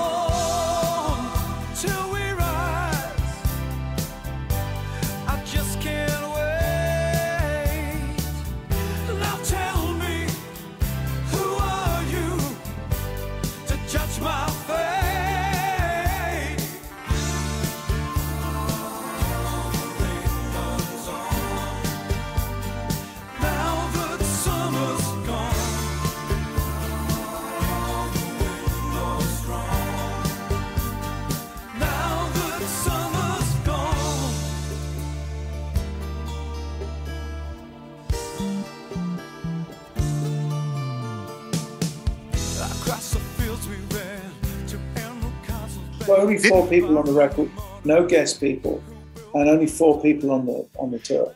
Did Steve Howe play the whole thing though? He didn't, did he? He's only played on that first one, Aqua, right? He only played on Aqua, and we got him to play on Aura. uh, Aura. on That's what I was thinking. I got Aura and Aria mixed up. That's Yeah. right. Okay. Do were you friendly with him? What's he like? Steve is a very interesting character. It's hard to get into his world sometimes, and we we were very good friends. And when I lived in London, he used to come around and visit sometimes, and we'd listen to to music and and chat. And I did quite a few tours with Steve, and we got on great. And sometimes, you know, he'd even compliment me about my guitar playing and stuff Wow, was, that's huge. incredible.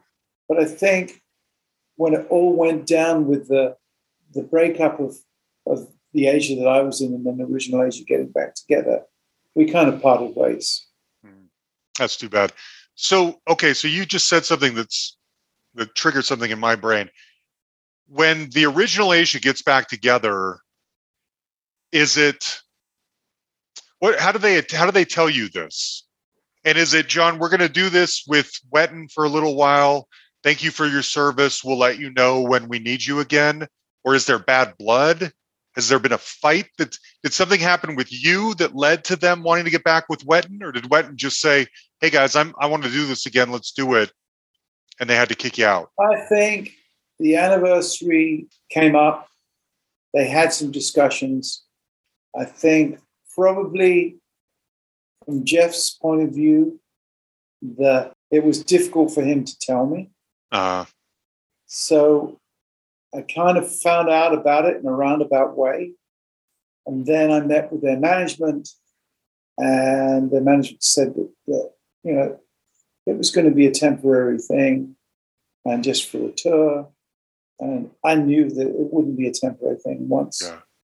you know, the originals got together and, maybe they start discovering a bit of their magic yeah, again that it, it would be gone.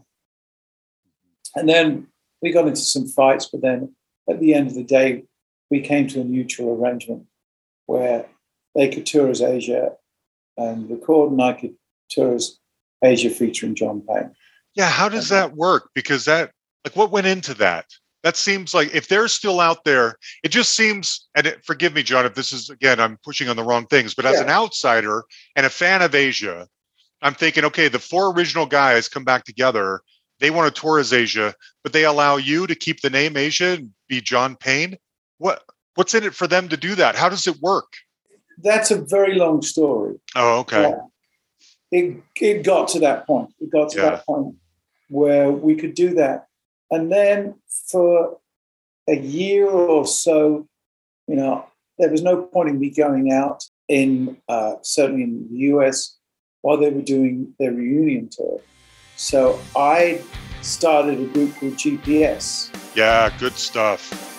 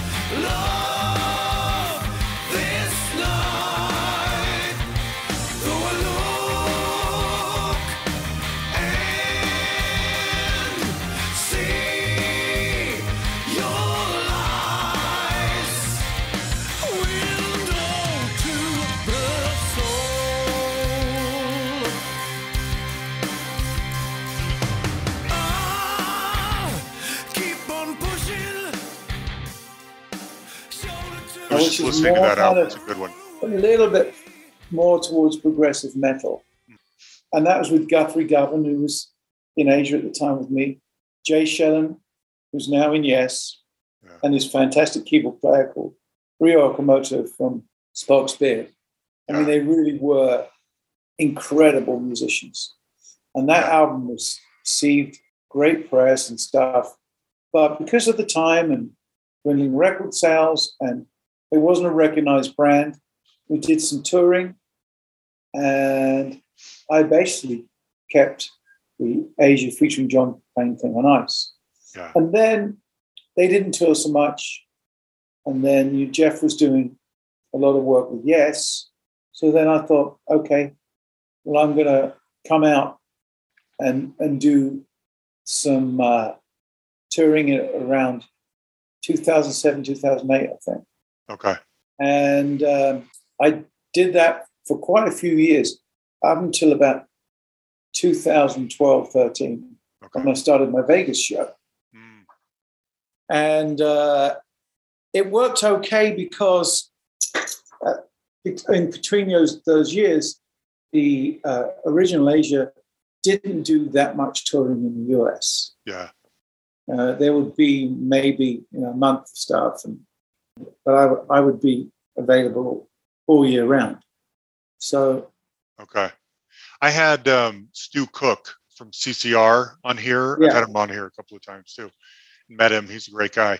He was, as you can imagine, there's there's a lot of drama in that band too, with uh, John Fogerty being having written all those songs, but Cosmo and Stu Cook having played on all those songs, and them touring out there as Creedence Clearwater Revisited. And originally, because John, as great a songwriter as he is, he's very litigious. And so there was there were a lot of hoops that everybody had to jump through. But eventually i think what it came down to is they could tour as creedence clearwater revisited but had to give sort of some of the you know the money of make it made back to fogerty to pay for the song because they're playing songs he wrote. Is there a similar sort of structure in what you're doing? No, and I, I, I think they weren't paying them back to them probably for the songs that they wrote, because any band can play anybody else's songs. yeah i'm probably saying it Yeah. wrong you're right I think the, using the Creedence name was might be probably he gets what we call an override. But I thought at one stage he wasn't allowed to sing the songs. yeah, Uh, for- yeah that was true just, for a little while there it's just crazy, and the music business is nuts yeah, it, it isn't business. It's not good business because litigation really only serves one purpose, and that's paying lawyers. yeah Uh, And if we could all work these things out rather than, than legal and legal issues, you know, and you get accused of, and, and I'm sure they did, of like, oh, you're pretending to be the original lineup. And I understand where that happens in confusion. But at the end of the day, I, I don't want that confusion. I, yeah I want to be, you know, people to know exactly what they're just me and known for what I've done. And what's what's interesting is is that going forward now after this uh, reunion tour, uh, I've had so many emails from people saying that they want to hear more of the stuff that I've done. good So um, I think after this year, and certainly when we get a new album out, is we're going to really promote the new album yeah. very strongly, good. And then also play a track from each of the Asia albums that I've been on at least, and then of course you know you have to you have to play you have to play the hits yeah. of of the, the original lineup. of course. Heat of the moment, only time will tell.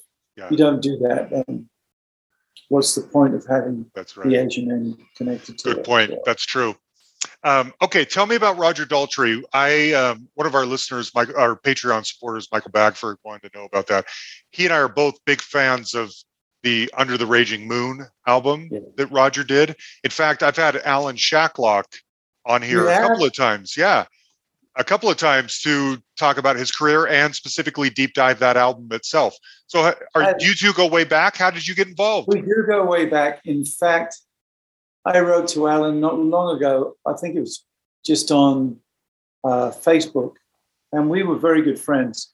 But he was more than he knows, very important in my career.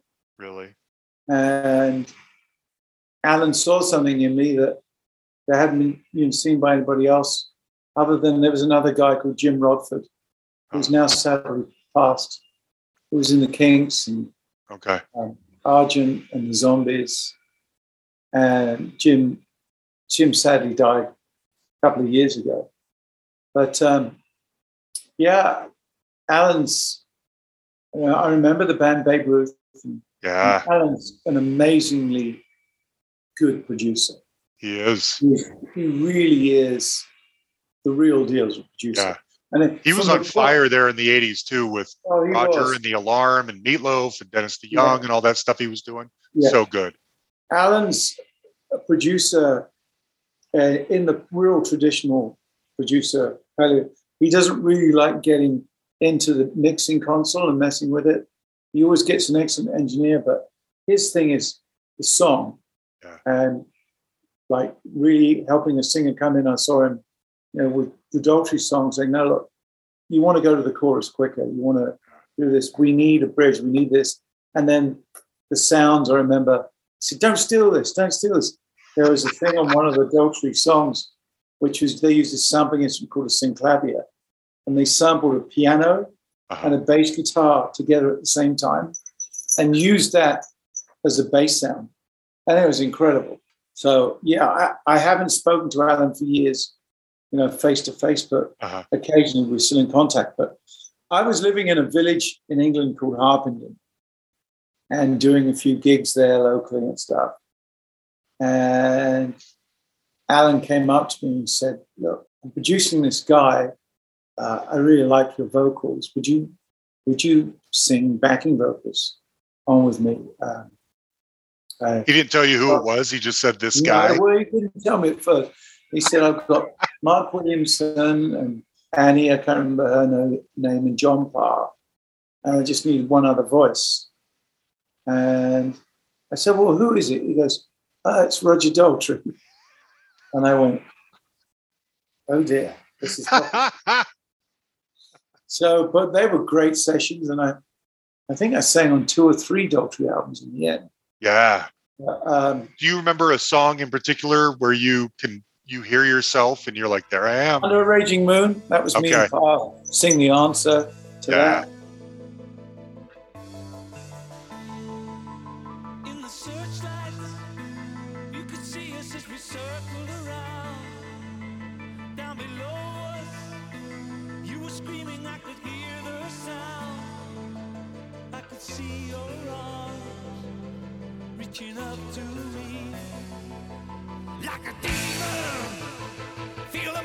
Running through the crowd.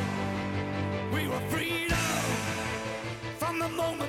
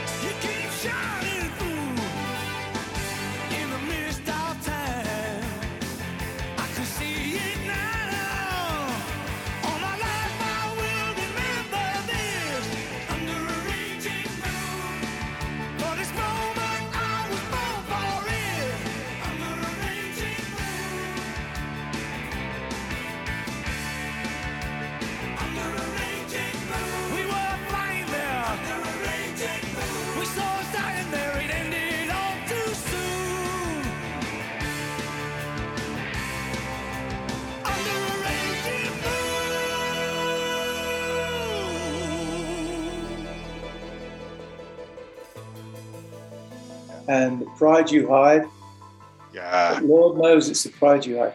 That's, this is going back quite a long time. It's, I can't remember when it was. Was it 84? I love those Daltrey 80 album 80s albums. Yeah. After the And- fire, yeah, it's like 84, 85, and then Yeah. still haven't seen the movie or can't wait to see Yeah. the movie or whatever it's called. That one Yeah. was a couple years later. I That was the album afterwards. I was on that one as well. Yeah. But I remember then I became friendly with uh, Bill Curbishley, the Who manager, and his daughter, Oh, sure. Uh-huh. and, and his wife. And then I got managed by, by Bill Curbishley's organization for a while. It was it really, really put me to a, another level rather than doing, you know, uh, vocals for TV ads and stuff like that. That I Yeah. used to get sessions. Songwriters used to use me if they were pitching a song to Cliff Richard and or somebody. I remember actually one song I sang, and it and it got the entry for the Eurovision Song Contest. Ooh. It's called Runner in the Night by a guy called Brian Wade. And I thought and thought about it, but I didn't do the TV show or anything. It Oh, was, it was so alien from a pop career from what I was doing because I was a rock and roller. yeah.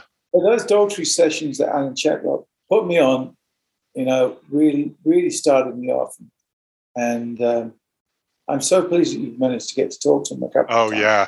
I don't know if you put at that time two and two together that that I'd worked on them, but um, He uh he's been on twice. He came on once five years ago or so just to talk about his career.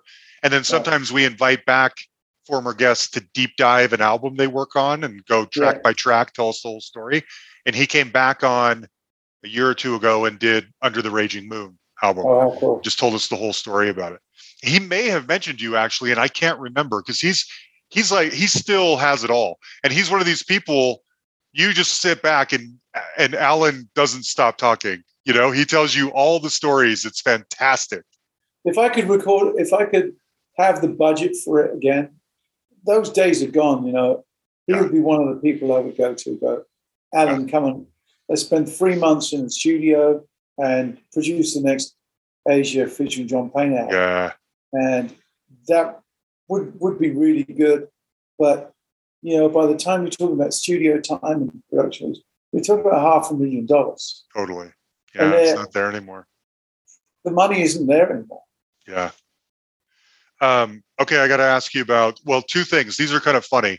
Number one, um, Steve Cooper told me that you used to drive a Corvette Stingray that said a- the license plate was Asia Two or something like that. If funny enough, if uh, if I wasn't going to go off screen, we just cleaned out my garage Uh huh. and I found the plate. Really? Yeah, I've got it. I've got it in the room next door. I love that. I thought that was such fun color to add Yeah. to this. Uh, and it was on the back. Had a black Corvette Stingray. Yeah. Love it. And then secondly, uh, tell me about Family Guy. There's this great. I've never seen Family Guy. I got to admit, Well, but it. I know about this clip of um, uh, talking to like lead singers of rock bands that aren't really in the public eye anymore, and a cartoon version of you shows up saying, "Hey, can you play an Asia song or whatever?" And it's probably not even your real voice, but do you know what I, you know what I'm referring to? I'm sure. Yeah, I was in fact in a bar that I used to go with your friend Steve Cooper to, called the Burbank Bar and Grill. Can't remember what year it was or anything. Maybe it was around 2007, not sure. It's from a thing called the Splendid Sauce. And they're looking for a joke. Then it cuts to REO Speedwagon. and they're singing, and then here's, and just to throw them a few extra bucks, here's another song by REO Speedwagon. And the cartoon version of Kevin Cronin comes out and goes, Stop, my bitch ass wife gets all the money. so, because of that, they switched to me singing uh, Only Time Will Tell. Yes. And I got, you know, they get all my crosses on. Uh huh. Uh, they they got uh, with, with my little goatee beard and stuff, and I'm doing this dance, and I had zero clue it was going to be on. And I was sitting in the bar one evening, and my phone is just blowing up. Honestly, about hundred messages, messages ringing. I said, "What's- You're on Family Guy. No, I'm not on Family Guy. they would have told me. And I said, no, no, I'm not. And they they drew me perfectly. And and uh, it was so funny. Uh, uh, I managed getting a message through and back to uh, Seth MacFarlane, Uh huh. uh, who's the creator. And he said, You're not going to sue us, are you? I said, No, no. we just sold double the amount of tickets at our next gig. So then they they sent me a cell which is on my wall in my house yeah. of, of me and Stewie that they drew. There is not a part of it where I'm with Stewie. Oh said, man. "What's your favorite character?" So they sent a picture of me and Stewie. But going forward, just before COVID, we were on tour overseas, and my room is next door to Kevin Cronin's. Really? So- I knock on the door, and he goes, "Mr. Payne." so I was going to say, "This is the first time I've met you," but no, I've met you on the silver screen. That's right. And we got a fit to laughter. He said, "I don't normally do this. Let's open a bottle of wine." So we opened a bottle of wine. Because I'd never drink before a show, and Kevin was so nice, and uh, we both went. Do you remember that bit where you're standing next to me, and, and I'm like this, and you're, you've got your hands out like that. Let's let's take a photograph of it. Yes, yes. So I've actually got something I actually want to print and put on my wall. And it's it's the cell from uh, Family Guy, and then the picture of the two of us in real life together. yes. Oh, that's great.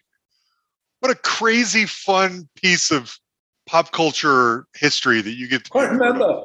I remember we our band never argues. Uh-huh. And I remember we were set to do some more shows, with, and Kevin and I got on great. Their manager was in the corridor where we were all making tea together, and then our drummer and our guitarist got into a virtual fist fight. Really? That's the last time we played with REO Speedwagon. Shoot. That would be a fun double bill. I'd love to see that. Yeah, Yeah. You uh you mentioned the crosses on your neck. There's some there's some vague spiritual you know references in your lyrics a lot. Are you a spiritual person? I'm spiritual. I'm, I'm not religious as per se, but I am spiritual. I was brought up as a Catholic, but I'm interested in, you know, a lot of the history, the, the Holy Grail, and all that kind of stuff. Yeah. Uh, there's one song called The Prophet.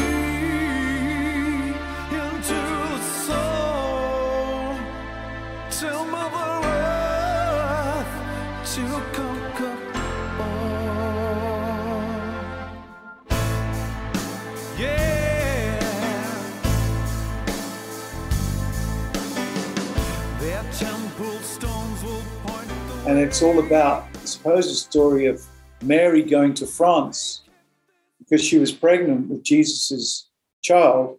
Uh-huh. And supposedly he went to India and he didn't die after he was crucified. And there's actually a Christian religion that's about where that he didn't die, that they put him in the tomb and that's how he came up and said, See my hands. And it, Wow. it kind of makes logical sense that, that the embalming and all the stuff they put in him. Helped skull. So that was one, you know, one avenue. But I, I've written a lot of songs that have biblical references, and yet I've had other songs that, you know, have been more about this, the you know, like awake. Uh, someday we're going to go back to the stars and find out who we really are. Yeah. We were seeded from, you know, bacteria or whatever DNA from from other planets. So, um, no, I I am very spiritual. I I do have an affiliation with with crosses as well. And I sometimes sometimes actually wonder in a bizarre kind of way that the whole symbolism of the cross, like if you were Jesus and came back, the last thing you would want to see is a cross. I Yep. would think. It's, it's, it's kind of bizarre. It's kind of it's kind of almost his death weapon is Yes. Signature. I So grew up I, I know uh, I'm, I'm, I know I'm, I'm going off piece here, but No, no, Yeah, no. That's I- why I, asked. I think Yeah. that's fascinating. I I uh, grew up Mormon, and we Yeah. don't have any crosses in the churches or on top of the buildings or steeples or anything like that for this very reason. And there's Yeah. a lot of people have when I was on my Mormon mission back in the day, we'd get asked about it all the time. You know, what, why not crosses? Are you not Christians? It's like, well, if you were Jesus, would you want to be looking at oh, so that's a Mormon thing as well, is it? Yeah, yeah. We aren't. We don't have crosses. We're not like anti crosses, but you're not going to see. But I, but no, I understand that. I've got a lot of Mormon friends here. Yeah, There's a lot of Mormon friends. there are. There's a lot of very successful Mormons in Vegas. Yeah, And of course, we're right next to each other. And I go out to Utah skiing or to see friends or to do shows quite a bit. Yeah, my parents live in St. George, Utah. So Okay, sometimes when I go down there to visit, my dad just died of COVID last year. Oh no! Yeah. So it's just my mom Sorry now.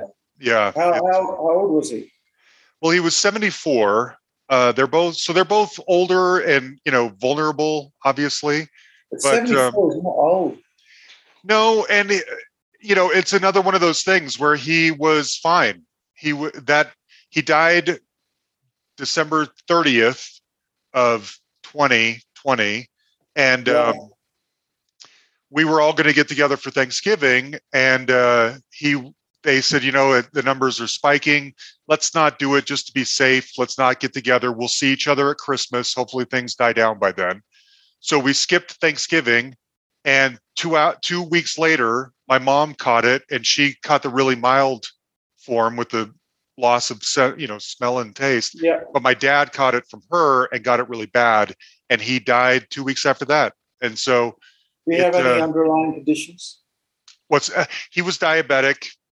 So yeah, but and I Well, diabetes isn't usually related to it. No, I'm sure. And it, if he had held on, you know, two more months, he would have got vaccinated. If he were to catch Omicron or one of the other variants, Yeah, I don't think it would have happened. But he it caught him we- right at the wrong going time. We're going off piece with this, but they discovered a huge correlation with vitamin D uh, and lack Really? of. A friend of mine is a doctor. He, one of his fittest guys, he'd actually climbed Everest. Oh, wow! of his fittest ER doctors died of it. And all they can suppose is that he worked nights for like 17 years and saw little or no daylight. So, and it's and it's just a lottery. But I'm Yeah. I'm sorry to hear that. I had it I had it bad around that time too. Did you really? Um, eight weeks of 15 hours a day of, of exhaustion. But oh hopefully, we're now over the worst. I think. yeah, I think so. It's my understanding is it's becoming more um, contagious but less deadly. So it Yes. is more now like a severe cold or flu. Anyway, the point of me saying that was that I still go down to St. George to visit my mom now periodically, and we sometimes go to Vegas to hang out and all that kind of stuff. We love it down there. And you're right, the Mormon Church is still really strong. There's lots of, you know, rich Mormons in Vegas. on next time you, you come out, we'll I'd love it. Yeah, have dinner or drink or something. I'd love that. Um, okay, I wanted to I wanted to ask something I think is kind of interesting. We were talking ear earlier about how you sort of went from, you know, obscurity into fronting Asia. Yeah, it's not you know the peak period of Asia, but it's still better than where you were playing in front of big groups, big audiences. What and then things kind of steep back down a little bit for everybody. What was the thing that you love the most about being at the peak Asia period? Is it better travel, better food, better drugs, better groupies, hospital or uh, hotel rooms? What is it? And then what do you miss the most about those days? So, one, it was such a steep curve. Uh, it was a game changer for me. I bet. So, I was traveling to Japan, staying in first class hotels, and, and you know, getting comped everywhere you go, and Yeah. and you know, meeting and touring with bands, you know, like Ian Gillan of Deep Purple, I was a huge fan. Like coming in the dressing room, saying, "Oh, I just saw your show and it Uh-huh. was really good." It, it, it was just a level a level changer. You know, I'd gone from a pauper to a king. You know? Uh-huh. Uh-huh. and um, it was an incredible time. I, I've had an amazing life. You know, Yeah. Yeah, you I've have. never, hardly ever worked a proper job day in my life. For you. And even though some of this is extremely hard work, I mean, I don't ever give up work. I don't ever go on vacation. No. I think I've had one vacation in 30 years. Yeah. So, Well, you uh, you brought a new dimension to that band that was different, but just as good. And uh, so, one other question: I, I have I find people who who make prog rock really fascinating because my brain doesn't. I'm not a musician, but my brain doesn't work that way. My brain thinks about three minute catchy pop songs. yeah. Were you always a prog guy, and so working getting into Asia was a natural fit, do you does your brain do you ever write three minute pop pop songs and think, uh, I'd love to record this, but Asia would never go for it. Funny enough, the prog community, a lot of the pro community didn't take Asia very well. Hmm, That's true. Too commercial, probably. Um, and it, because there was a pop sensibility, particularly between John Wetton and Geoff Downes. Yeah. You know, Heat of the Moment is a rock pop song, you know. Yeah. Yes. Um, and so were a lot of a lot of the songs. Yeah, Don't Cry was very, Love very that song. pop. And I came from more of a rock, rock background. You know, I I was a big fan of Rainbow and Dio There you go. Um, and Deep Purple, and I was more into that than I was into say yes. Okay. So when I came along, I knew about the prog aspect of the band, and in some ways, I actually put more prog into it. You did. Your albums are more proggier than their first albums Yeah. are. But I've always worked my prog the other way around. A lot of prog guys work from almost like a mathematical exercise, or we'll, do four bars of four four, but then we'll go to seven eight for sixteen bars, and then we'll do thirteen bars at such and such, and have these incredibly long musical sections, and then we'll put a little bit of singing in here and singing in there. Um, the prog I like is is kind of early prog. It's like Genesis Okay. where there's still a huge song sensibility. in there. And so all of our proggy stuff started with, you know, a three minute tune. Yeah. And then Yeah. we fleshed it out either side of it Interesting. and got and got riffs. Like the day before the war or whatever. you know, Yeah. Uh, which is off arena.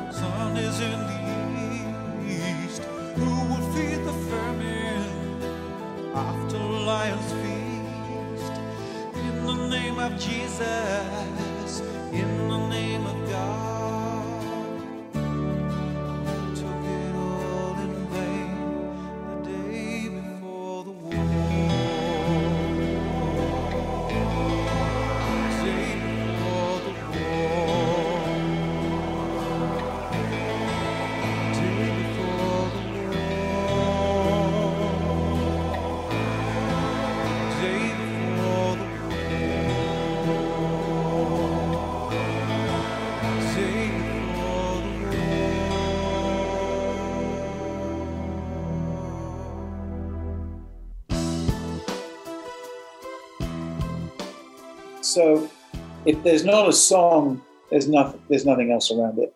Yeah. And, uh, I was looking at a documentary. I'm still halfway through the David Foster documentary on Netflix, which is fascinating. Wait, which documentary? David Foster. Oh, yes, I watched that recently too. I haven't watched it all yet, but it's fascinating how song driven that guy is. Yeah. And also how it reminds me a little bit of my life that that everything in his life was in the background and and you know and he a lot of his personal life suffered because of being in a dark room for you know three quarters of his life It's true. and I'm in a in a dark room now. I'm talking to you. and I will be in a dark room for the rest of the day Yeah. until two in the morning today. Oh boy. So tomorrow. Um, but um, We'll get some vitamin D. yeah, I get my vitamin D. Yeah. John, I just have always wondered what your story was. I've just thought Yeah. that, that- what a fascinating guy. That's got it. There's got to be a story there, and uh, and there was. I'm so grateful you talked to me. Thanks a lot. My absolute pleasure. All right, there you have it, John Payne. I just thought that would be so interesting. What an interesting life. I mean, I think we've explored so many different kind of angles or corners of the rock industry over these 7 years, but none are quite like John's. That story is a unique one, you know? You take over as the frontman for a supergroup and made up of people who have huge big careers outside of Asia. You're the new guy who has the kind of no offense, John, the smallest career, but then that band becomes yours sporadically here and there over the next 30 years. And you're out there now celebrating that anniversary. Just interesting. These are stories you don't get anywhere else. I want to close it out with Turn It Around. This is off of the Arena album from 1996. This is probably my favorite album that John Payne um, worked on. So I wanted to close it out with that. Now, next week's guest, we're going, it's the middle of summer, but we're going to the Great White North for our guest next week, okay? It's a good one, I promise. Um, huge thanks, as always, to Yan the Man Makevich, my right hand man, for doing this with me. Thank you, buddy. You guys can find our page on Facebook. You can like it and send us a message on there. You can send us an email at thehustlepod at gmail.com or you can find us on Twitter at thehustlepod. Um, I don't, we may have a bonus episode this week. It's not likely, um, but it could happen. We'll see. And then, um, but then next week, in fact, the next, we got good stuff, folks, lined up for like the next two months. Okay? Just sit back and enjoy. All right. Thanks, everybody. We love you.